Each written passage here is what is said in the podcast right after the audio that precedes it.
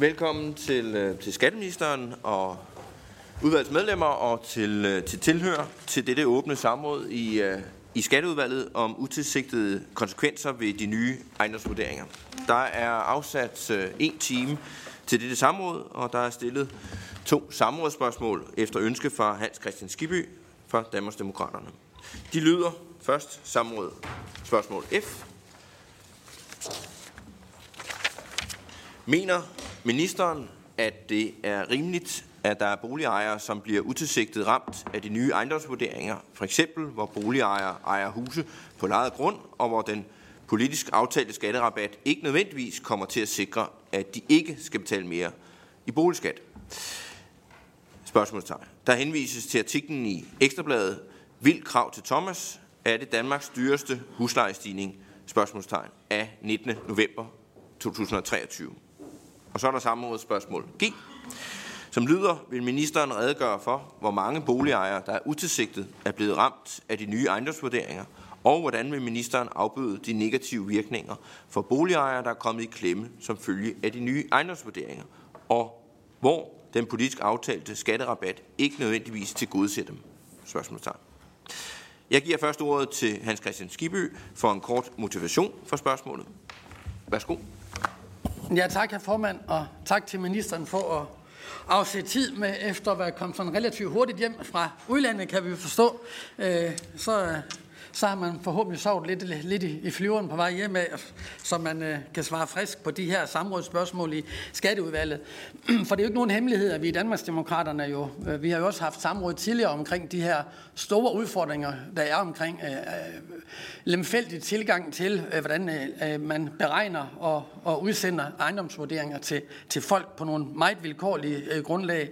Og, øh, og der er det jo så, at øh, i forbindelse med de to samrådsspørgsmål her, spørge lidt ind til øh, både regeringen, men selvfølgelig også i særdeleshed ministerens holdning til øh, en konkret sag, om end jeg godt ved, at ministeren øh, ikke vil svare på, på, øh, på enkelte sager, øh, så synes jeg alligevel, at det giver rigtig god mening at, at tage udgangspunkt i et, et konkret eksempel. Og, øh, og det er selvfølgelig samrådsspørgsmål nummer F, øh, som drejer sig om en konkret sag. Og så har jeg så også et samrådsspørgsmål G, hvor jeg vil have ministeren til sådan at redegøre lidt mere for, for status og handling og, og, og hvad der egentlig er hvad vi egentlig kan forvente, øh, om der kommer flere nyheder øh, over for de stakkels ejendomsejere i Danmark eller grundejere, eller hvad er det egentlig, vi kan se frem til? Og, og der glæder jeg mig selvfølgelig til at øh, høre ministerens øh, opdaterede kommentar på de her to spørgsmål. Det skulle være det indledende. Ja. Tak for det. Og så er det ministeren til besvarelse af samrådsspørgsmål. Værsgo. Tak for det, og tak for omsorgen i forhold til min øh, rejse hjem øh, fra COP28. Øh, jeg kan betrygge både øh, spørgeren og, og resten af udvalget i, at jeg skal øh, er frisk og klar til at, at svare på spørgsmål i den her meget vigtige sag. Øh, og så skal jeg, inden jeg svarer, bare anfægte den bemærkning, der handler om øh, lemfældighed i forhold til det her system. Altså, spørgeren var medlem af et parti, Dansk Folkeparti, der var med til at indgå et forlig tilbage i 16 og 17, og med til at lave hele regelgrundlaget og lovgrundlaget for det, vi er i gang med her. Øh, så, så jeg antager ikke, at spørgeren mener, at Dansk Folkeparti på den gang var lemfældig. Øh, men jeg anerkender, at der er usikkerhed, og derfor er det godt at få mulighed for at svare på de spørgsmål, der er. Øh, og så vil jeg gerne gå til min besvarelse. Så tak for invitationen. Og selvom jeg, som spørgeren også er inde på, og jeg også har udtalt mig i pressen, at jeg som minister ikke kan forholde mig til helt konkrete sager, Øh, som det her samråd handler om, så vil jeg gerne slå fast, at jeg sagtens kan forstå, at man som lejer sådan en sag føler sig urimeligt behandlet. Det forstår jeg til fulde. Sidst jeg sad her og talte om ejendomsvurderinger, der startede med at rise op, hvad der var gået forud for, at vi sidder her nu. Og øh, med far for at blive beskyldt for at gentage mig selv, øh, så vil jeg lige gerne starte på samme måde i dag, for også at sætte rammen for det. Den 12. september offentliggjorde i år offentliggjorde Vurderingsstyrelsen de forløbige 2022 vurderinger. Hensigten er, at alle boligejere får klarhed over beskatningsgrundlaget, når vi i januar overgår til det nye beskatningssystem. Lige nu er vi i gang med en skatteomlægning, som har stor betydning for boligejere og deres private økonomi. Og den er vigtig for boligmarkedet og for, den samf- og for samfundsøkonomien som helhed. For 8 ud af 10 boligejere betyder skatteomlægningen skattelettelser. Og de boligejere, som ikke får en skattelettelse, de får en skatterabat. Det vil sige, at de ikke skal betale mere, end de ellers skulle have gjort. Og så laver de en indskudssætning her, fordi der er faktisk også nogen, der sådan har fået det indtryk, at den skatterabat så skal betales tilbage på et eller andet tidspunkt. Det skal den ikke. Den er der i en nominel værdi, så længe man ejer den bolig, man har. De nye boligskatteregler indebærer skattelettelser på ca. 10 milliarder i 2024. For den enkelte boligejer kan der altså ske en af to ting med, med deres boligskat i 2024. Den kan blive, som den vil være med de gamle regler, eller den kan være lavere. For at skabe tryghed om boligskatterne på længere sigt betyder de nye boligskatteregler også, at boligejere, der løbende stiger i boligskat, kan indefryse stigningerne som et lån. For alle andre ejere eller boligejere, eksempelvis ejere af udlændingsejendom, vil der gælde en stigningsbegrænsningsordning. Det betyder, at ejere af ejendom, som står til at stige i grundskyld i 24 med de nye regler, skal betale den samme grundskyld i 24 som efter de gamle regler. I de efterfølgende år er grundskylden stigningsbegrænset, så stigninger i grundskylden bliver indfaset løbende gennem en årrække. Hensigten med stigningsbegrænsning er eksempelvis at sikre lejere mod store huslejestigninger. Og nu til dagens samrådsspørgsmål. Først, eller ja, det er min opfattelse, at spørgsmålet i høj grad dækker over den samme problemstilling, og derfor så tillader jeg mig altså at svare på dem samlet, og så får vi også god tid til at, at svare på spørgsmål efterfølgende. Samrådsspørgsmålene drejer sig om en sag, hvor en boligejer står til at stige i lejeudgifter, fordi hans bolig står på en lejet grund, og hvor huslejen er knyttet op på en vis procentdel af grundvurderingen. Præmissen for spørgsmålet er altså, at der er boligejere, der bliver utilsigtet ramt på deres boligøkonomi som følge af de nye ejendomsvurderinger. Hvis jeg, ellers præmissen er forstået rigtigt. Det nye ejendomsvurderingssystem og boligskatteomlægning bygger på en grundlæggende præmis om, at boligejere skal kunne føle sig trygge. At ingen skal stå i en situation, hvor boligskatterne stiger fra den ene dag til den anden, uden at man forventede det. Derfor kan jeg også godt forstå, at man som lejer i den situation, som samrådet i dag handler om, kan føle sig overset. Som skatteminister kan jeg naturligvis ikke gå ind i de helt konkrete sager. Og jeg har heller ikke mulighed for at forholde mig til private aftaleforhold mellem to parter. Men jeg kan sige så meget, at jeg er sikker på, at det ikke er stigning i boligskatten i 24, der vil være skyld i eksempelvis væsentligt højere udgifter for en udlejer.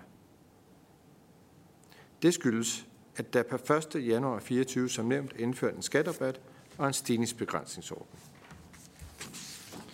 Men derudover er det også vigtigt at pointere, at det følger af ejendomsvurderingsloven, at for så vidt angår de nye forløbige vurderinger, så er det alene til brug for beregning af en forløbig ejendomsværdiskat og grundskyld. Af bemærkningerne til reglerne fremgår det, at de forløbige vurderinger er positivt afgrænset til kun at gælde for beregning af ejendomsskatter og skatteordninger, hvor beregnede ejendomsskatter indgår som et element herunder eksempelvis skatterabatten. Hvis de forløbige vurderinger eller ejendomsvurderingerne i det hele taget bliver anvendt i eksempelvis private aftaleforhold, er det således alene op til aftaleforholdets parter at bestemme dette. Så når jeg bliver spurgt om, hvordan jeg vil afbøde de negative virkninger for boligere, der ikke er tilgodeset af skatterabatten, så er det vigtigt for mig at sige, at, skat, at det skatteretlige, øh, at der skatteretligt er gjort rigtig meget allerede, som jeg lige har redegjort for. Som jeg med at sige, så betyder de nye boligskatteregler, at der sker en af to ting med boligskatten i 24. Den bliver enten, som den ville være med de gamle regler, eller den bliver lavere. Reglerne om skatterabat sikrer netop, at ingen nuværende boligejere oplever en pludselig og markant stigning i deres skattebetaling ved overgangen til de nye ejendomsvurderinger. Hensigten med stigningsbegrænsningsordningen er på samme vis at sikre for eksempel lejere imod store huslejestigninger. Og som jeg har sagt, så kan jeg naturligvis ikke forholde mig til, hvad to konkrete parter aftaler. Men jeg er enig i, at det, at det kan virke, og nu siger jeg kan, og jeg kan også se, at det her har ført til lidt debat i Ekstrabladet, at jeg bruger ordet kan. Og når jeg bruger ordet kan, så er det fordi, at jeg som minister ikke kan gå ind og sagsbehandle konkrete sager, og derfor så er der det ord kan. Nu får jeg så mulighed for at sætte nogle flere ord på det, og det synes jeg sådan set kun er godt. Men jeg er enig i, at det kan virke urimeligt med store huslejestigninger, hvis det ikke afspejler udlejers øgede udgifter. Og til sidst en mere generel betragtning omkring ordentlighed. Ligegyldigt, hvordan vi indretter vores lov i det her land, ligegyldigt hvilke aftaler vi indgår med hinanden i private sammenhænge, så bygger vores samfund på, at vi behandler hinanden ordentligt, og at vi ikke udnytter regler og muligheder til at stille andre i en dårlig situation. Det synes jeg altså er altså vigtigt. Tak for ordet, og så glæder jeg mig til at svare på flere spørgsmål. Tak til, øh, tak til ministeren, og så går vi over til spørgsmål, og først får uh, samrådsspørgeren øh, ordet af to omgange, øh, inden vi åbner for resten af udvalget. Så værsgo til Hans Christian Skibby. Ja, tak. Og tak til ministeren for besvarelsen. Øh, jeg noterede mig jo selvfølgelig, at ministeren var, var lang tid tilbage i historikken og nævnte noget med Dansk Folkeparti. Det er jo et parti, jeg har været medlem af en gang, men jeg er altså valgt for Danmarksdemokraterne, og det synes jeg måske også burde være gået op for en skatteminister, der er andre partier her på Christiansborg, i og med at ministerens eget parti jo sidder i regeringen med et af de nye partier. Så sådan er det jo. Og så vil jeg også lige sige for en god ordens skyld, at det parti, som, som øh, ministeren henviste til, har jo faktisk meldt sig ud af aftalekredsen, og det er det jo nok en årsag til. Dengang tilbage i 2016, øh, hvor man indførte de her ting og lavede aftaler omkring det, der havde man jo nogle vurderinger af, at man, at man mener, at det ville koste omkring 100 millioner kroner, knap og endda, at lave en ny ejendomsvurderingssystem. Øh, og nu her i 2023 har man så rundet øh, 4 milliarder øh, kroner, øh, og man kan se, at øh, kvaliteten i de vurderinger, der kommer, den er gået ifølge, jeg tror, at Rigsrevisionen det var fremme med, at den var, den var faldet Fejlmagen fra 75 procent til 70, og det er selvfølgelig en forbedring, men øh, det er jo en meget på forbedring i forhold til de 4 milliarder kroner, man har, har brugt på det. Alene til juridisk rådgivning har, har skatteministerens ressortområde jo brugt, øh, jeg tror, omkring 200 millioner kroner øh, over ved, ved øh, ved, øh, ved kammeradvokaten, om han har brugt 2 milliarder kroner på, øh, på eksterne øh, øh, hjælpere, altså rådgiverfunktioner og eksterne leverandører af IT-ydelser osv. Så det er jo ret mange penge, der er gået ind, og det er mange ting, der er sket siden 2016. Derfor synes jeg måske ikke, det er helt fair, at, at ministeren bruger det som en, en øh, legitim øh, formulering i forhold til et samråd her i 2023, hvor jeg som valg for et andet parti, som ikke eksisterede i 2016, øh, stiller nogle helt konkrete spørgsmål i forhold til den praksis, som jeg i hvert fald anser som værende noget lemfældig i forhold til de øh, meget divergerende øh, vurderinger, som folk har fået af deres private ejendom. Det var bare lige for at følge op på den del af det. Og så er, er det jo også spørgsmålet i forhold til, at, at øh, ministeren siger jo, at øh, 8 ud af 10 de vil øh, heldigvis øh, se frem til at få en, en skattelettelse øh, på deres ejendom, og det anerkender jeg fuldt ud. Men jeg synes jo også, at det var hvert fald på sin plads, at skatteministeren jo så også trods alt sagde, at, øh, at så lang tid der ikke er ejerskifte på de pågældende ejendomme, øh, så betyder det jo sådan set, at når så man står og skal, skal sælge sin ejendom osv., ja, så vil man jo være, være, øh, skulle efterleve reglerne i de nye ejendomsvurderinger. Og derfor er det jo utrolig vigtigt at vide, hvad det er for nogle ejendomsvurderinger, de danske boligejere og grundejere, de kan se frem til efter 2025, for eksempel. Og jeg er helt med på, at, at mange af tingene de kommer jo på gamle tal, og derfor kan det godt være svært at, at mingle rundt i den del af det. Øh, ministeren siger, øh, at, øh, at man jo også øh, har noteret sig de artikler, der har været bragt i Ekselbad om, omkring en konkret sag med, med Thomas Clemen Christensens øh, ejendom ude i Greve, som jo er, er, er, er bygget på en, en lejet grund, Øh, og det er rigtigt, at øh, i Danmarksdemokraterne, der blev vi noget provokeret af det, i og med jo, at, at ministeren i hvert fald øh, i forhold til citaterne er, er, er, er citeret for, at, at øh, det, kan virke, det kan virke urimeligt. Og, øh, og jeg synes jo ikke, altså en grundlejer, som skal betale lige pludselig 748.000 kroner 600 Altså over 147.000, over 748.000 kroner for at lege en grund på 900 kvadratmeter. Øh, det der med kan virke, øh, mener ministeren virkelig det? Altså, jeg er helt med på, at, at, at det er en konkret sag, men mener man virkelig, at, at, at det kan være indikatorer, som gør, at det overhovedet kan være rimeligt, at man kommer op i så eksorbitante udgifter øh, i forhold til en, en, en lejet øh, grund, hvor man har placeret sit, øh, sit eget øh, parcelhus på. Og det, det er sådan set mit allerførste spørgsmål, det er konkret omkring, om ministeren mener, at, øh, at det kan virke, eller om ministeren anerkender, at det er helt øh, på sin plads at kalde det en, øh, en graverende fejl, for det synes jeg sådan set, at det er det, det er.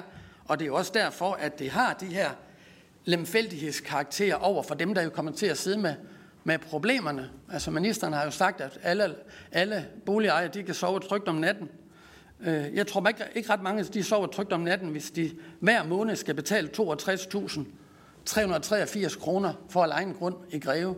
Øh, det kan min løn i hvert fald ikke holde til. Det tror jeg ikke, det er ret mange danskers løn, der i øvrigt kan, hvis man får så store stigninger. Øh, altså en stigning fra 7.600 om måneden til, til 63.000 næsten. Det er trods alt det, man kalder en, en stigning ud over det sædvanlige. Så jeg er nødt til at fastholde, at jeg gerne vil have ministeren til at svare, i hvert fald her fra, fra starten af, på den konkrete tilfælde øh, omkring det der med den der rimelighedsbetragtning. Fordi jeg synes, det er nogle meget forkerte øh, ord at bruge i forhold til den her konkrete sag.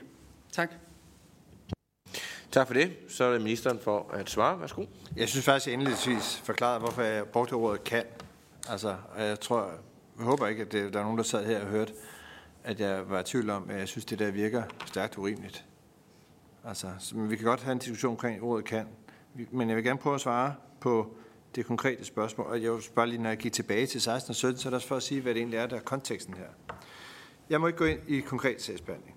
Men jeg kan selvfølgelig sagtens tage udgangspunkt i, hvordan ser grundskylden ud i Greve Kommune for en grund, der var 900.000 værd. Øh, og hvordan ser grundskylden så ud i dag for en grund, den samme grund, der så vil være stedet til 7,5 millioner. Og man prøver at sætte nogle tal på det. Fordi med den pointe, og det er så vigtigt, fordi jeg, jeg er så nødt til at sige, at tingene bliver blandet lidt sammen. Der er noget, der handler om ejendomsvurderinger og boligbeskatning af de ejendomsvurderinger. Og så er der noget, der handler om en privat aftale mellem to parter omkring, hvordan er lejekontrakten skruet sammen. Den sidste del, det er et privatretligt forhold, som ligger uden for, for mit ramme. Den første del, lad mig prøve at sige lidt om den. Hvis man har en greve, i Greve Kommune, der er grundskylden i år, altså i 23, 17 promille. Det betyder, at hvis man har en grundvurdering i det gamle system på ca. 900.000, så udgør grundskylden 15.500 kroner. Det er altså det, man bliver beskattet af. 15.500 kroner. I Greve Kommune er grundskyldsatsen i 24 nedsat til 5,5 promille, altså fra 17 promille til 5,5 promille.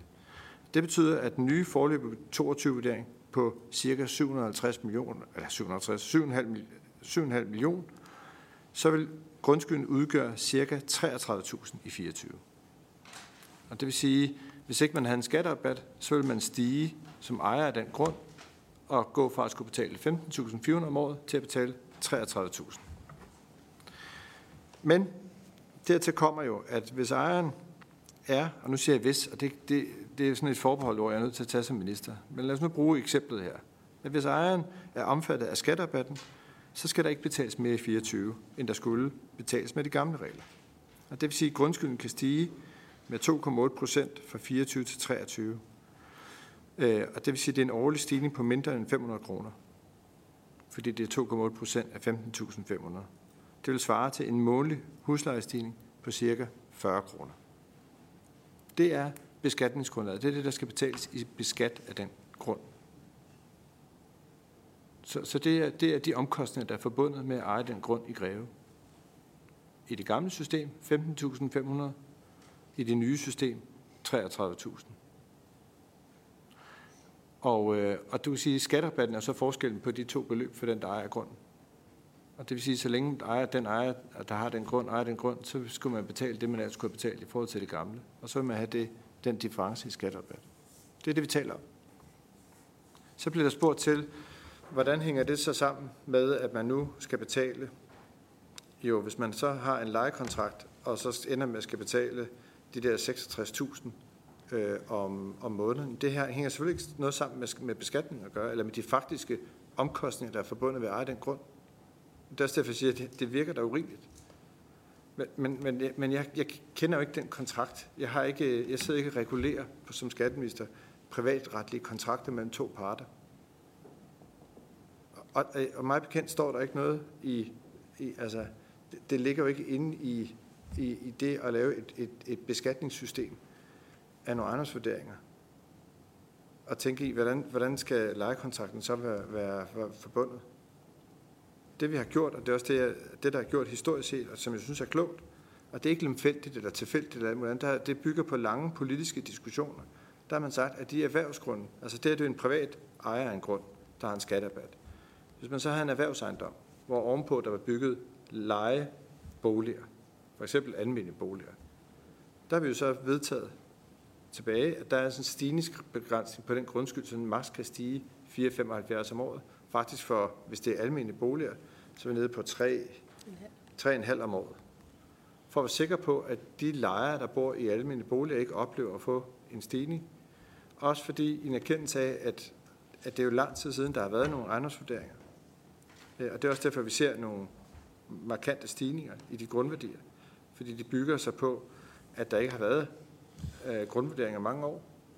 Og oven i det har der været skattestop tilbage fra 2001, der har betydet, at selv hvis der var nogle vurderinger, så betød det ikke så meget, fordi der var et skattestop. Og derfor står vi her i dag. Så jeg håber egentlig, at det, det altså ellers er jeg sikker på, øh, at spørgeren får lov til at spørge igen, øh, at det egentlig var det her eksempel, øh, jeg nu prøvede at give, sådan set bygger på, hvad er de faktiske omkostninger forbundet med den grund. Tak for det. Så er det Hans Christian Skibby for yderligere spørgsmål. Ja, tak, og tak for svaret til ministeren. Jeg, helt, jeg anerkender fuldt ud, at, at det langsigtede initiativ, det er, at der skal være større afklaring, og der skal være færre øh, beregning af, af de udgifter, som der øh, tilgår skatteligningsmæssigt på både øh, bygninger og på grunde i Danmark.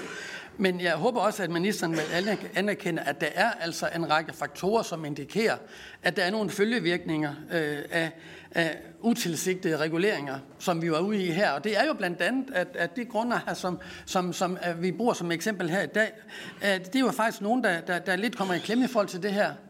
Øh, altså, der, der er advokatregninger allerede i 2023. Øh, man er allerede blevet øh, bedt om at, at fraflytte sin matrikel per 1. december 2023.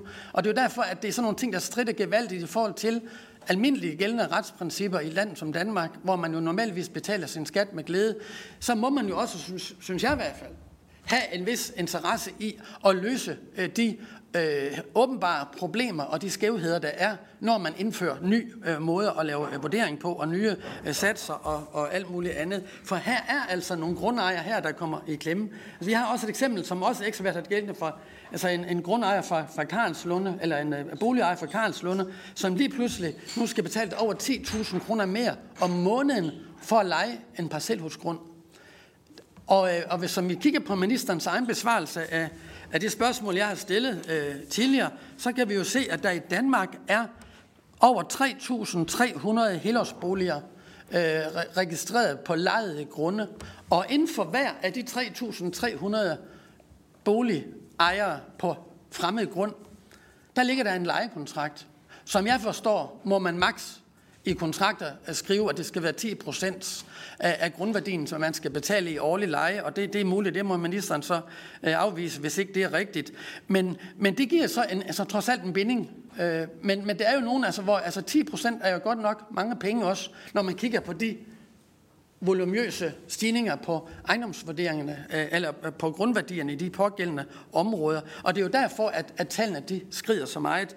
Og det synes jeg måske, ministeren skal prøve at reflektere lidt på i forhold til, hvad man konkret vil gøre for at, at hjælpe de her 3.300. Øh, jeg ved, og der er et andet problem, en anden problematik, det er jo alle dem, der har, har fritidsboliger på lejet grund. Der er der mange, mange flere af. Der er der jo over 25.000. Øh, øh, der er det også interessant at se, jamen, hvordan er de reguleret øh, beregningsmæssigt for at betale for de udgifter, der er på en grund, man har lejet.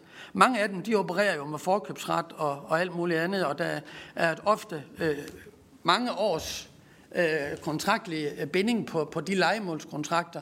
Og det er jo det, der gør det interessant også øh, i forhold til, at hvis der så opstår spekulation i, hvornår de er, om de er tæt på udløb, eller de ikke er tæt på udløb. Altså der er forskel på, om der er 28 år tilbage, eller om der kun er to år tilbage. Så opstår der helt åbenbar spekulation. Og det er det, som jeg også synes, at ministeren i hvert fald skal anerkende, at øh, det kan godt være, at, at man lægger op til, at der skal være lavere skatter osv., men man er altså nødt til at have hånd på de 20 procent, som ikke oplever den her skattelettelse, men hvor man derimod oplever stigninger øh, på flere hundrede, øh, nærmest 1000 procent. Og dem synes jeg egentlig, at de, øh, at det, de, de burde egentlig fylde mere herinde på Christiansborg i forhold til, til glæden over dem, som, som kan se frem til, til nogle lavere øh, øh, regninger. Tak. Tak for det. Så er det ministeren for at, øh, for at svare. Tak. Øh, spørgen starter med at sige grundejere. Altså, jeg er nødt til at holde fast i, dem, der betaler skatten, altså grundejeren, det er det eksempel, jeg gav før, er jo dækket, hvis det er en privat, der ejer en grund af en skatterabat, og jeg før gav et regneeksempel på, hvad det betyder. Og når man i Greve, når, når grundskyldspromillen i Greve Kommune sættes ned fra 17 til 5,5, så er det fordi, at vi har besluttet, at kommunerne skal have stort set det samme indtægt på grundskyld med de nye regler, som med de gamle regler. Det vil sige, at når ejendomsværdierne stiger, for grundværdierne stiger, så sænkes grundskyldspromillen. Og så er det kalibreret på kommuneniveau. Det vil sige, at hvis man så ejer en ejendom eller en grund, som i det her tilfælde var steget fra 900.000 til 7,5 millioner, så bliver grundskyldssatsen jo sat væsentligt ned, og det betyder, at man jo ikke betaler 17 promille af 7,5 millioner, men man betaler 5,5 promille af 7,5 millioner. Og det er præcis det, man har vedtaget og besluttet at gøre, for at være sikker på, at vi går ind i det nye system. Og samtidig har vi så også besluttet, at ingen må sådan set komme til at bo i en bolig eller egen grund, og så opleve, at der sker en skattestigning, uden at man kan, uden at man kan sidde i den grund.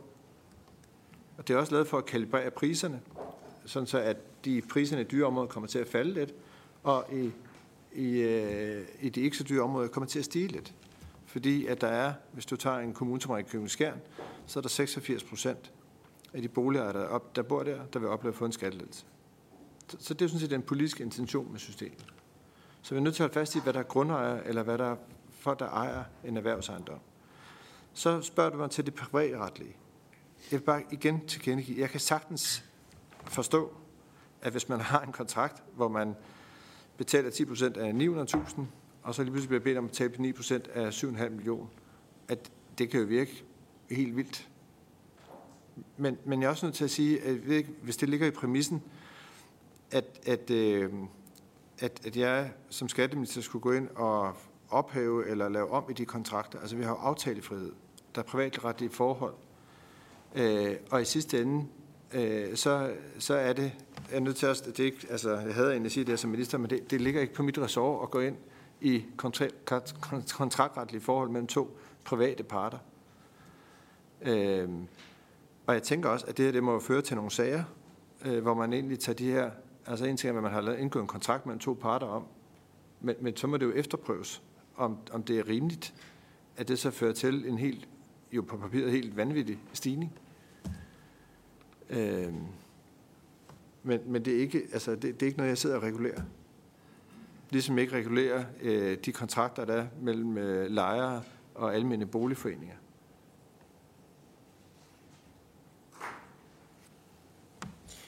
Tak for det. Så er det øh, Pelle Dragsted. Tak for det, og tak til ministeren øh, for at møde op, og også tak til tilhørende. Jeg må sige, at jeg er øh, meget lidt tilfreds med ministerens svar øh, på det her. Enhedslisten er ikke med i det her skatteforlig, så heller ikke det kan bruges som argument mod den kritik, som, som vi retter af de mange problemer, som der er med det.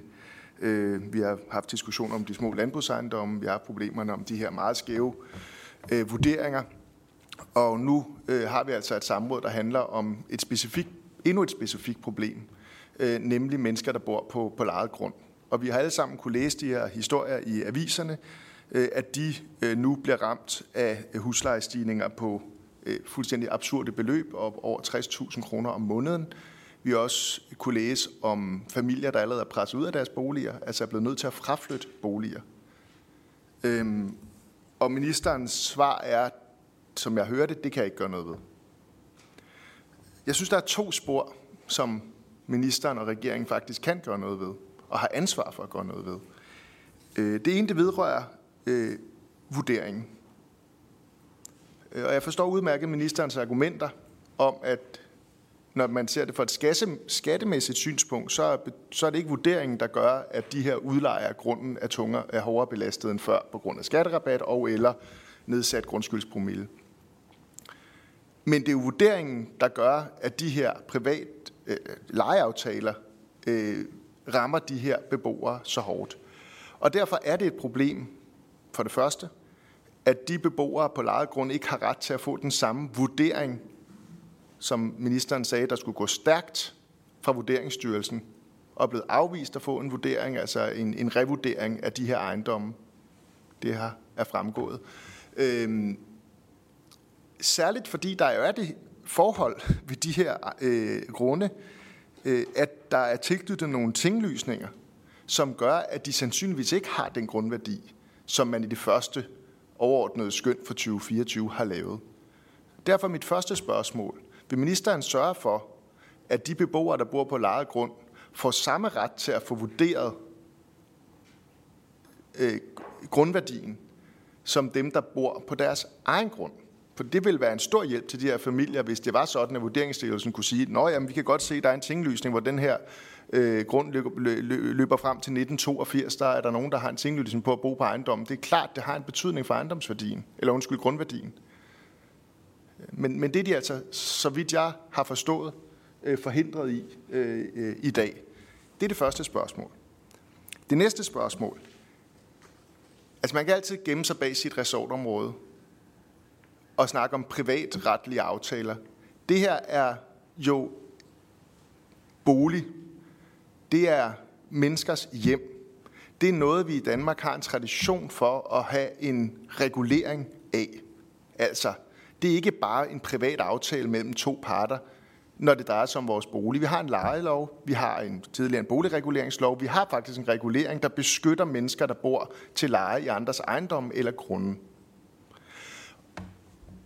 Og når man gennemfører en lovgivning på et sagsområde, som i det her tilfælde skatteområdet og ejendomsområdet, og konsekvenserne af det rækker ind og fuldstændig ændrer vilkårene på et andet område, hvor man altså har angiveligt den nuværende lovgivning tillader, øh, at man kan, hvad kan man sige, øh, at, at lejen for de her grunde tager udgangspunkt i ejendomsvurderingen. Når man så som regering går ind og gennemfører en lovgivning, og vi kan diskutere alt muligt om den lovgivning, men det ligger, som betyder en meget, meget voldsom forøgelse af grundværdierne på, fra den ene dag til den anden. Så efterlader man altså, vi ved ikke hvor mange, øh, Hans Christian Skiby siger omkring 3.000, der bor på lejet grund, så efterlader man en masse mennesker i en kattepine. Og der mener jeg altså, at man som regering har et ansvar for, at hvis en lovgivning rækker ind i et andet lovgivningsområde, et andet lovkompleks, i det her tilfælde altså den lov, der regulerer aftaler mellem udlejere og lejere, så må man også sørge for at få rettet op der. Og det kan godt være, at det her samråd skulle have været indkaldt både med skatteministeren og med boligministeren. Og det kan være, at det er det, vi skal gøre. Fordi selvfølgelig kan vi ikke se til, mens der er lejere, der pludselig kan få en, en, en, en lejes, uh, undskyld, uh, ja, altså folk, der bor på lejet grund, der pludselig kan få så voldsomme lejestigninger. Det kan vi da ikke være bekendt. Vi skal da beskytte de mennesker, som bliver ramt af det her. Øh, så, så jeg vil høre ministeren, og ministeren for det andet, ud over det første med Vurderingsstyrelsen, vil sørge for at tage fat i sine kollegaer i uh, boligministeren og få lukket det her hul hurtigst muligt. Altså det, her, det, det, det kan vi jo godt. Vi lavede et huslejeloft for ganske kort tid siden, som netop også var for at beskytte lejere. Så lad os, øh, er der en vilje i regeringen til at få sikret, at selvfølgelig må de her udlejere lægge den ekstra udgift, de har, som følge af grundskylden oven på lejen, altså ligesom vi har med øh, i, i, øh, i lejereguleringen, men at de skal kunne lægge så stort et beløb oveni, det kan vi ikke være bekendt at efterlade måske flere tusind mennesker i. Der har vi et ansvar for at beskytte dem, der bor til leje i det her land. Og det synes jeg, at, at, at skatministeren har et ansvar for, og, og jeg håber, at vi kan få et klart svar, om man vil gøre noget og tage fat i sine kollegaer over i Boligministeriet. Så det var de to spørgsmål. Tak. Tak for det. Så er det skatteministeren for at svare. Tak. Nu bliver sagt, at regeringen øh, indfører den her lov. Altså bare for en god ordens skyld. Jeg har forsøgt at sige, at det er jo sådan et bredt flertal i Folketinget, der arbejder med det her siden 16 og 17. Og det er ikke for at lægge ansvaret fra mig. Det er bare for at gå lidt imod det der med at tegne et billede af, at det er sådan noget, en flertalsregering, en meget smal flertalsregering, så sidder og synes, vi skal gennemføre alene. For det er jo ikke rigtigt. Øh, og jeg har været skatteminister i to år, og så har jeg overtaget det her fra en del forgængere, der har arbejdet med det her gennem årene, og en del politikere der sidder før mig at arbejde med de her sager. Og derfor anfægter jeg så også lidt præmissen om, at det ikke sådan, at, at man ikke har siddet og tænkt sig om. Betyder det, at der ikke kommer problemer undervejs? Det gør der da. Altså, vi havde en udfordring med omkategorisering af landbrugsejendom. Vi fremrykkede, hvornår man som hvis man boede på en landbrugsejendom, kunne få at vide om den omkategorisering, inden beskatningen kom, blandt andet for et ønske fra Landbrug Fødevare. Jeg synes, det var klogt, Først har man først fået sin, sin nye ejendomsskat, og så bagefter mulighed for at tiltræde dem. Det gav så nogle andre problemer, for det skabte usikkerhed for dem, der boede i landbrugsejendommen. Så, så det var to svære situationer, men, men jeg gik med det, jeg synes var bedst, og det som Landbrug Fødevare også synes og andre organisationer. Øh, og det har skabt usikkerhed, og derfor så er vi i gang med at kigge på, kan vi lave en helt ny kategori omkring naturejendom. Og det, man tænker til det, det er at prøve at løse det, da der blev usikkerhed omkring, øh, hvad er det for vilkår, man har, hvis man køber og sælger.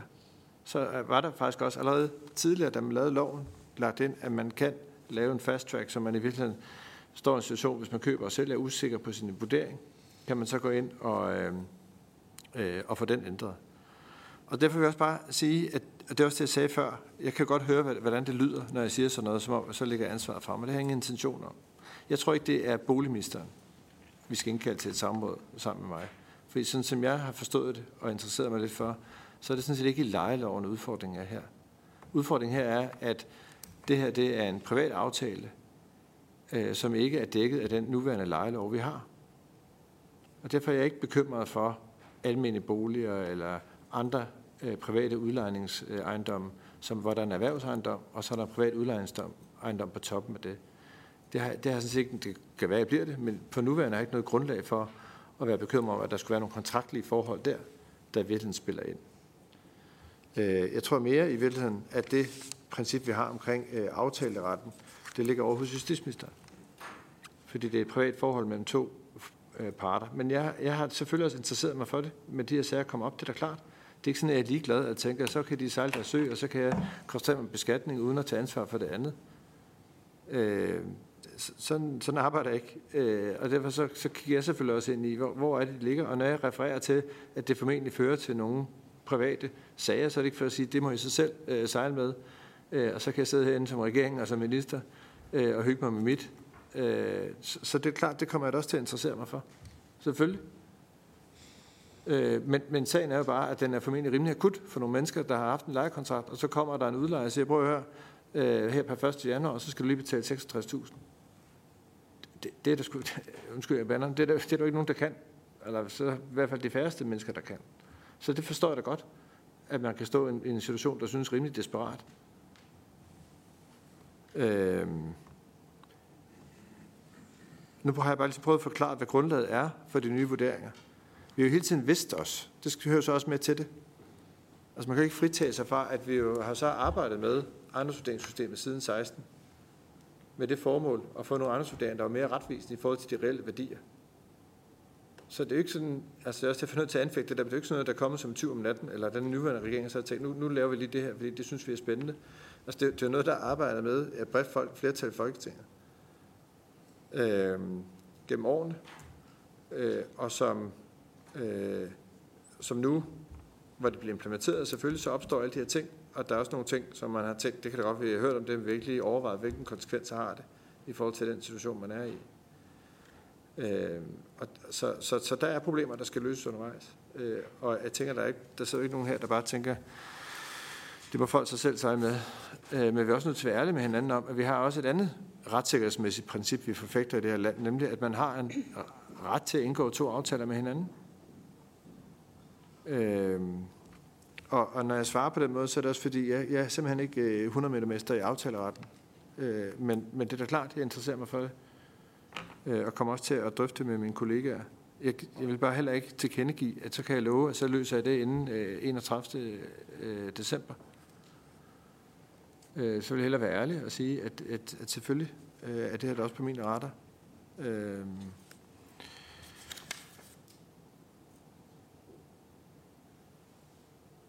Ja, så spørger, så spørger, øh, så spørger du til, om man kan lave det samme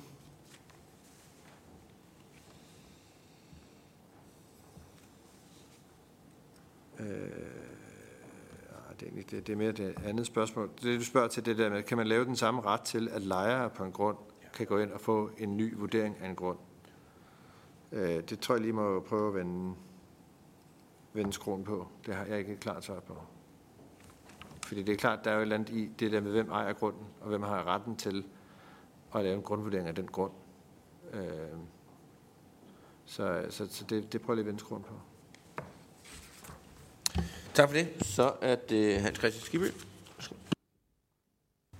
Jamen, øh, jeg synes, at det er fint, at ministeren vil vende skroen, men jeg synes jo allerede, hvis man kigger på det svar, som ministeren har givet på, på spørgsmål 75 øh, i forhold til, til den her problematik, øh, Øh, der skriver øh, skatteministeren jo i svar til mig her den 9. Jeg mener på ovenstående baggrund ikke, at der på baggrund af det skitserede forhold er behov for at ændre i ejendomsvurderingsloven. Så det kan godt være, at det ikke er lige ejendomsvurderingsloven, som, som øh, ministeren øh, henviser til det svar til, til, til øh, forrige spørger her jo. Men, men det ændrer jo ikke på, at, at vi er i hvert fald nogen, der undrer os over, at man ikke på baggrund af de her skitserede forhold anerkender, at der er en problematik, som nødvendigt gør, at man forholder sig til, om der er nogle utilsigtede konsekvenser med den nye vurderingslov i forhold til aftale. Fordi det er jo sådan, at det har nogle konsekvenser. Jeg ved godt, det er længere ude i systemet, men, øh, men ministeren siger, at, øh, at det må man løse civilretligt. Øh, men nogle af dem, der har en, øh, en, ejer en bolig på fremmed grund, de lejer den øh, for 75 år, uopsigeligt for begge parter, med de kontraktbetingelser, som der står der i. Hvor der er en lovgivning, der siger, at man maks må tage 10% af øh, grundværdien på den pågældende grund. Så kan det jo godt være svært, når man så skal se 75 år frem i tiden, eller 100 år frem i tiden for den sags skyld. Derfor må man jo også som politiker, os alle sammen herinde, det er ikke kun skatteministeren, jeg, jeg, jeg, jeg bøffer lidt efter, men det er jo, når man har utilsigtede konsekvenser, som er så åbenlyse og åbenbare, som det er her, hvor der er folk, der bliver truet med foden, øh, allerede fra 1. december 2023, og har fået at man skal have rømmet sin, sin, sit eget hus med syv dages varsel det ved jeg også godt, det er nok justitsministeren, der har ind over den del af det. Det er ikke men skatteministeren, som har øh, kompetencen på det område. Men jeg synes bare, at når så man som, som lægemand og som folkevalgt for oppositionen spørger ind til, om man kan se det rimelige i det, så kan ministeren vel godt anerkende, at det kan virke besynderligt, at man skriver i et svar til mig, at man ikke på ovenstående baggrund øh, med eksempel fra, fra Greve øh, øh, og det skitserede forhold, at, at man vurderer ikke, at der er behov for at ændre i lovgivningen. Det synes jeg, at ministeren måske skulle retfærdiggøre et, et bedre svar på. Og så det andet spørgsmål, jeg har, det er jo lidt i, i forlængelse af det, øh, som tidligere blev spurgt ind til i forhold til øh, det her med, om man kan omfatte eksempelvis de her 3.300 helårsboliger, der står på fremmed grund. Om de kan blive sidestillet med alle dem, der står i en ejendomshandelssituation. Der har de jo fået muligheden for også at kunne gå ind og få genvurderet deres, deres øh, øh Øh, vurderinger, øh, de midlertidige forløbige vurderinger for 2022. Så vil jeg bare gerne spørge ministeren, om ikke man så i det mindste vil øh, give den rettighed, den beskyttelse over for de her 3.300, øh, som har lejet den fremme grund. Nogle af dem har jo lejet dem for, altså tilbage i 1960'erne, øh, der har man jo ikke haft øh, Kina-mand chancer for, og det må man nok ikke sige, men, men man har i hvert fald ikke haft nogen chancer for at, at gå ind og se på, hvad kommer der til at ske, som kan underminere den kontrakt, vi har på den her pågældende øh, bolig, på den her fremmede grund. Det vil jeg gerne have ministeren til os at, at gøre. Og så synes jeg lige det allersidst. Nu nævnte ministeren, at, ligesom, at der var fundet en god løsning på naturejendommene. Øh, vi venter jo stadigvæk på, hvad det bliver for en definition af de her naturejendomme. Folk de sidder jo og venter på, om, om de er med, eller de ikke er med. Og jeg har fået billeder af en af de her villager, som der er i dag. De har en majtærsker ude i haven, skulle, skulle jeg hilse, hilse at sige. Øh, der er jo ikke ret mange, der har en villahave med en majtærsker. Men, men det er der, hvor vi er i dag. Og, og der synes jeg jo, at, at sådan nogle utilsigtede konsekvenser af, af ny lovgivning, dem har vi alle sammen herinde pligt til ikke bare at sige, at de skal løses uh, civilretligt andre steder i, i kongeriget end herinde på Christiansborg. Tak for det. Så er ministeren for at svare.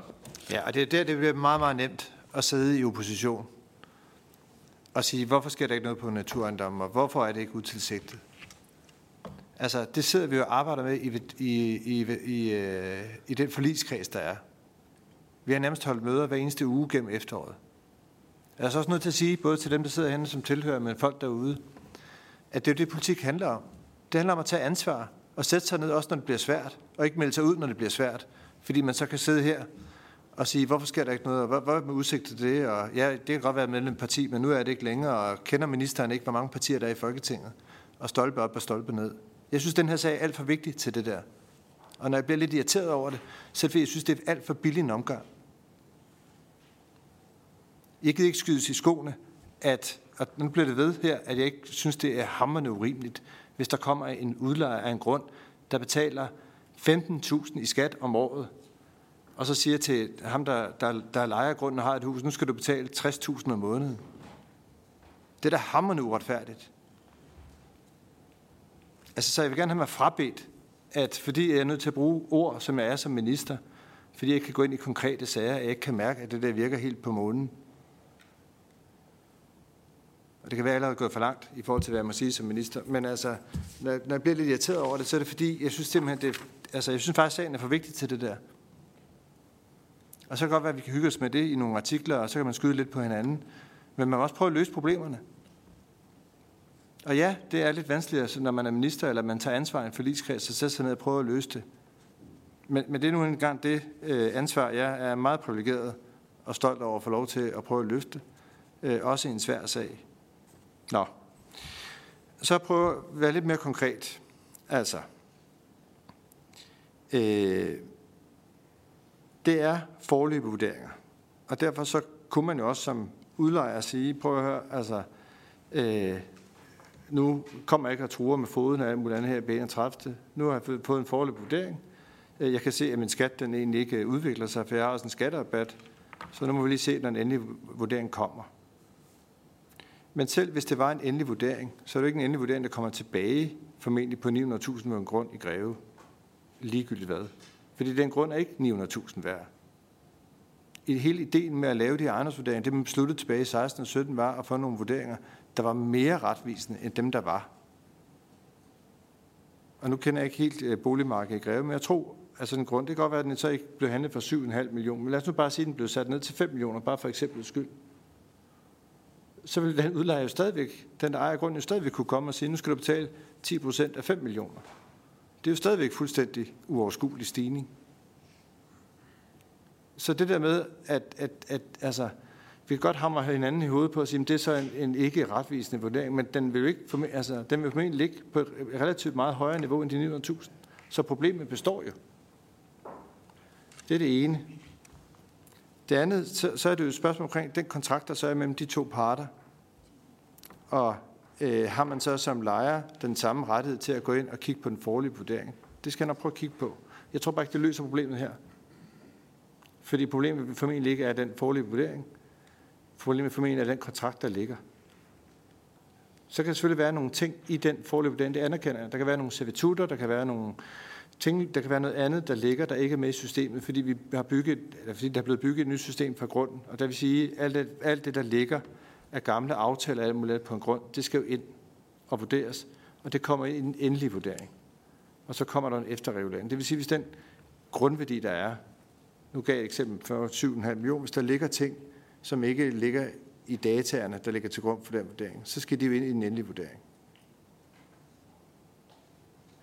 Den udlejer kunne jo også vælge at sige, prøv at høre, altså selvfølgelig stiger regningen ikke til, til, til 60.000 om måneden, eller 60.000 plus om måneden her.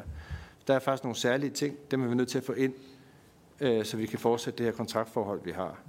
Og så må man prøve at få både det ud. Øh,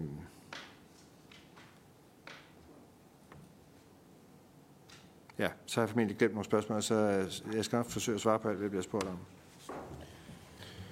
Vi, øh, vi nærmer os øh, afslutningen på samrådet, men Øh, øh, Pelle Dragsted og Hans Christian Skibby har markeret, og øh, så er der mulighed for at stille øh, spørgsmål igen, øh, så frem de ikke er besvaret. Men øh, Pelle Dragsted først.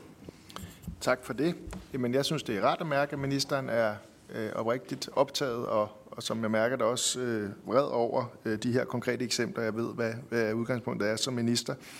Øh, det synes jeg er godt øh, og, og, øh, og vigtigt, øh, fordi det, det, det her er jo en afledt konsekvens af den lovgivning, som et bredt flertal i Folketinget, det er jo ganske rigtigt, har vedtaget. Det, det er det jo, øh, at de her mennesker sidder i den knibe, og derfor har det brede flertal herunder regeringen selvfølgelig et ansvar for at gøre alt, hvad man kan for at afhjælpe det problem. Det, det synes jeg bare er vigtigt at, at, at, at anerkende. Og der er altså efter min mening de her to spor. Der er et, der handler, og det er ganske rigtigt, om vurderingen, og et, der handler om lejeaftalen.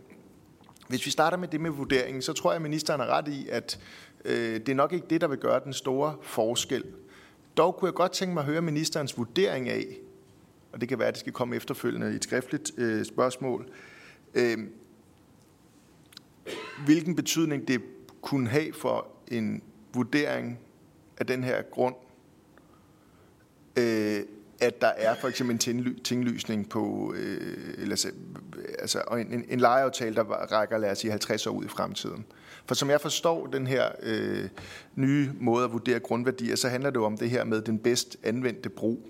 Men hvis der ikke er mulighed for at bygge en øh, femetagers øh, ejendom, man kunne udleje, så, så vil det jo også skulle sætte sig i grundprisen. Og derfor er det jo ikke sikkert, at at det kun er fra 7 til 5 millioner. Det kan jo faktisk godt være, at påvirkningen vil være større. Det, det er det ene spørgsmål, om, om ministeren lige kan vurdere det, og ellers sende en, en skriftlig vurdering over. Det andet, det vedrører altså det her aftaletekst, eller øh, den her aftale om udlejning, som, som øh, jeg er desværre ikke, heller ikke nok inde i feltet. Jeg troede egentlig, det var inden for boligreguleringen, selv når man leger grund, øh, altså når det har øh, hvad hedder det, at gøre med, med, med folks hjem. Og det, det siger ministeren, det ikke har. Men selv hvis man kigger på erhvervslejemål, så er der jo en beskyttelse i en stigningstakst i forhold til, hvor meget de kan sættes op. Det, det virker bare besynderligt for mig, hvis der lige præcis på det her område skulle være nærmest carte blanche til pludselig at lægge en huslejestigning på 60.000 oveni. Øh, hvis det er tilfældet, så synes jeg, at vi har et problem øh, i vores regulering, og så synes jeg, at vi har et, et, et øh, et skulle til at sige, forbandet ansvar for at få lukket det hul, fordi det, det kan jo ikke være rigtigt, at, at der er en gruppe her på i hvert fald nogle tusind mennesker, som ikke ikke engang har den beskyttelse, som et erhvervslejemål har i forhold til stigningstakster på, øh, øh, på leje. Så derfor kunne jeg godt tænke mig, at ministeren eller ministeren øh, sørgede for, øh, at ministeren eller ministeren Okay, det, det, det er perfekt. Det er der nogen af os, der er svært ved. Øh, hvad hedder det? Ministerens kollega i Justitsministeriet, eller hvor det er, det her ligger, laver en redegørelse for, hvad er det for et aftalekompleks, der gør at det her muligt? Fordi så vil vi øh, måske være nogen, der kunne øh, finde på at prøve at se, om vi skulle se at få ændret den lovgivning. Og så bare lige helt til sidst, altså øh, det her med at tage ansvar og ikke ansvar. Altså det er klart, øh, jeg, øh, jeg mener nu nok, at både øh, Hans Christian Skibby og undertegnet tager ansvar ved at indkalde det her samråd. Altså vi, vi er folkevalgte, vi får nogle henvendelser fra nogle borgere, som er alvorligt i klemme. Og det er derfor, at vi indkalder ministeren i et samråd for at finde ud af, er der noget, vi kan gøre, har regeringen tænkt sig at gøre noget. Det er også ansvar. Øh, man er ikke med i alle forlig, man er med i nogen, øh, men vi passer vores arbejde som folkevalgte, og det øh, efter, efter min mening er det præcis øh, øh, netop øh, et samråd som dette, som måske kan bringe noget klarhed frem, og måske skabe noget handling, som er en af de vigtigste ansvar, jeg har som, som, øh, som folkevalgt, der ikke pt. sidder i regering. Så er ministeren for at øh, for at svare. Dernæst er det Hans Christian Skiby, der har øh, mulighed for at stille spørgsmål. Værsgo til minister. Tak. Den sidste del er helt enig i. Altså, jeg synes, det er, jeg stiller altid op. Det er ikke, det er ikke på indkaldt med samråd hver uge, men altså, øh, selvfølgelig er det en del af, en for, af forpligtelsen. Det er jo derfor, vi har et godt og stærkt demokrati. Det er jo, at vi kan også her som minister blive stillet ansvar for, hvad det er, vi render rundt og foretager os. Øh, og oppositionen også får mulighed for at være sikker på, at vi, vi minister passer vores arbejde, at vi overholder loven og alle de andre ting. Så, så det anerkender jeg fuldt ud. Det var sådan set ikke det, min kommentar gik på før. Det er mere den der...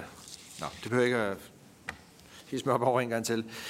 Øh, lad mig prøve at gøre, blive det konkret. Altså, jeg vil endda tage det første spørgsmål skridt videre og sige, hvis den tinglysning for eksempel betyder, at der er en lang lejekontrakt, der gør, at man ikke kan handle den grund til en tredje mand, hvad vil det så betyde? Det kan, jeg kan ikke svare på det. Øh, bare sådan her frit, så det vil jeg meget gerne øh, prøve at lave et, et skriftligt svar på. Øh, men, men jeg kan da også godt se, at det, altså, selvfølgelig kan det have en betydning i forhold til grundværdien. Hvordan det så passer ind i forhold til, til, til, øh, til det øvrige, det, det øvrige vurderinger, det kan ikke lige sådan bare... Det, det bliver for fiskende, eller hvad, for, for, for, for svagt at sidde og svare øh, lidt her. Så det vil jeg bare øh, prøve at svare mere på konkret på, på skrift. Øhm, og som jeg også sagde før, jeg er ikke 100 mester, mester i aftaleforhold mellem private parter. Men jeg har selvfølgelig spurgt op, op til det her samråd og i forbindelse med den her sag omkring, hvordan er det så, det ser ud i forhold til lejeloven, i forhold til almindelige boliger og så videre, det der ligger der. Og det jeg er blevet fortalt, det er, at det sådan set ikke er lejeloven her, øh, der er i spil, men det er mere den aftalefrihed, der er mellem to parter. Øh, og derfor så svarer jeg ærligt det. Øh, jeg, jeg tror, det var de to spor eller spørgsmål, der var, ikke? Tak for det. Så er det Hans Christian Skibbe. Ja, tak.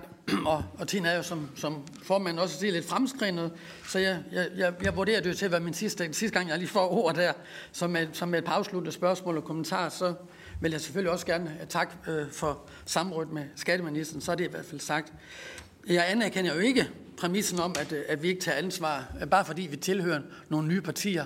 Øh, jeg kender der mange, der har, har været medlem af mere end et parti igennem deres øh, liv her på Christiansborg. Der sidder også nogle af dem i regeringen.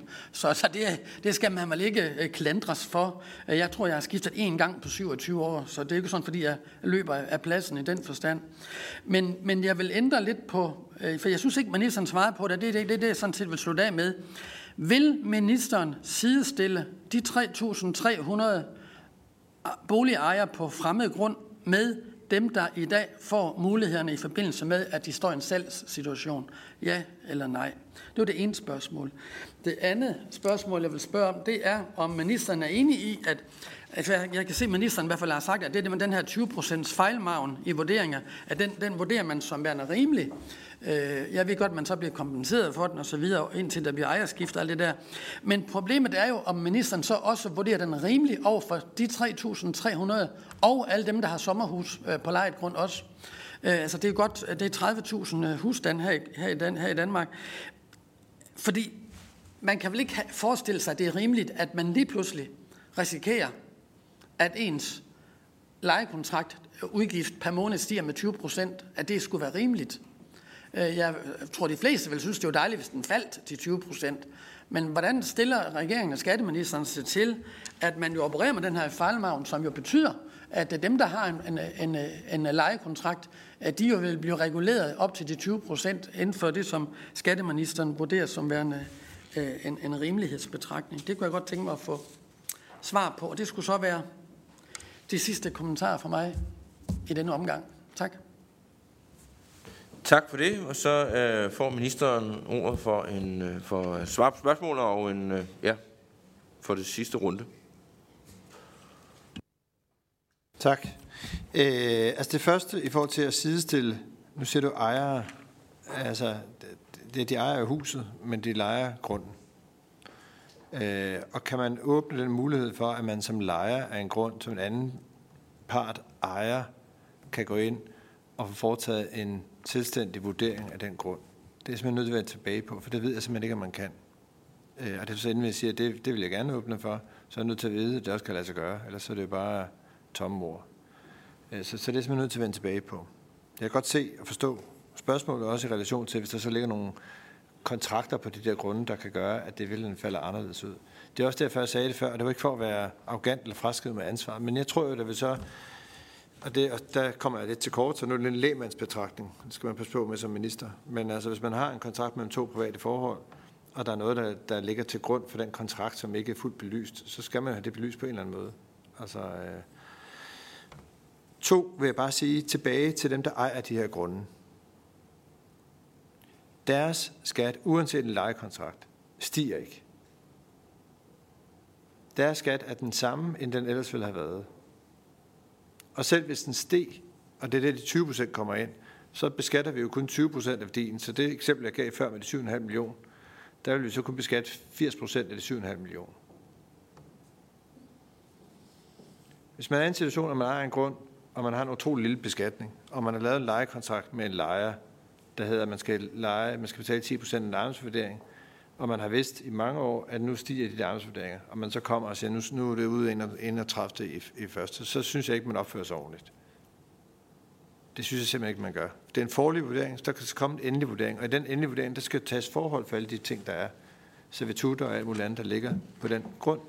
Så kunne man jo også opføre sig ordentligt og sige, prøv at høre, vi har brug for en endelig vurdering af, hvad, hvad de forhold, der ligger her, eller den kontrakt, vi har bundet med hinanden, der gør, at, at den varer 10 år, eller 20 år, eller hvad det er, hvad har det indflydelse i forhold til den vurdering, der er, og i forhold til øvrigt den kontrakt, vi, har, vi to har med hinanden.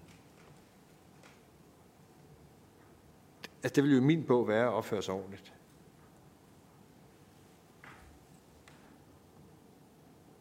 Så var det det andet spørgsmål omkring øh, kontrakten og de 20 procent. Jeg tror også, at tingene bliver blandet lidt sammen. Altså de 20 procent, det er det forsigtighedsprincip, der er lavet, fordi velvidende, at nu man laver man nogle vurderinger. De vurderinger er jo ikke egentlige handelspriser. Det er, jeg har været forbi det nogle samråd. Det er jo en gennemsnitsbetragtning, og det baserer sig på handlet ejendom osv. osv., osv. Det, det bliver for langt til en afsluttende bemærkning her. Øh, men, men det er jo derfor, man så har besluttet, at man, man beskatter 80 procent af den vurdering, for at tage højde for, at der kan være nogle ting. Det kan også være, at der er nogle rettelser i PBR, der ikke kan komme med, et eller andet andet. Så for at sørge for, at det ikke ligger boligejerne til last, så har man lavet det forsikringsprincip på de 20 procent. Hvordan det så kører over i en privat aftale mellem to parter, det, det kan jeg simpelthen ikke øh, lige gennemskue. Øh, det, det er jeg nødt til at være ærlig at sige. Øh, fordi det, det andet her, det er et beskatningsgrundlag af en vurdering, og har egentlig ikke noget at gøre med en aftale eller en lejekontrakt på den grund. Sådan en umiddelbar betragtning. Ja. Ja. Tak for det. Det var de afsluttende bemærkninger på det her samråd. Tak til samrådsspørgere og tilhører og minister. Tak skal I have.